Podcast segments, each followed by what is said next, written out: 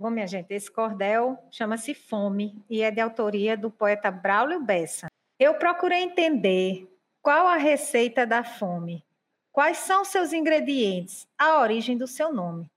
Entender também por que falta tanto o de comer, se todo mundo é igual. Chega a dar um calafrio saber que o prato vazio é o prato principal.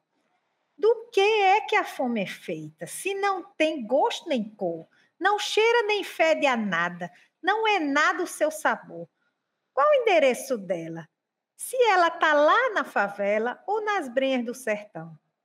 É companheira da morte, mesmo assim não é mais forte que um pedaço de pão. Que rainha estranha é essa que só reina na miséria? Que entra em milhões de lares sem sorrir com cara séria, que provoca dor e medo sem encostar um dedo causa em nós tantas feridas.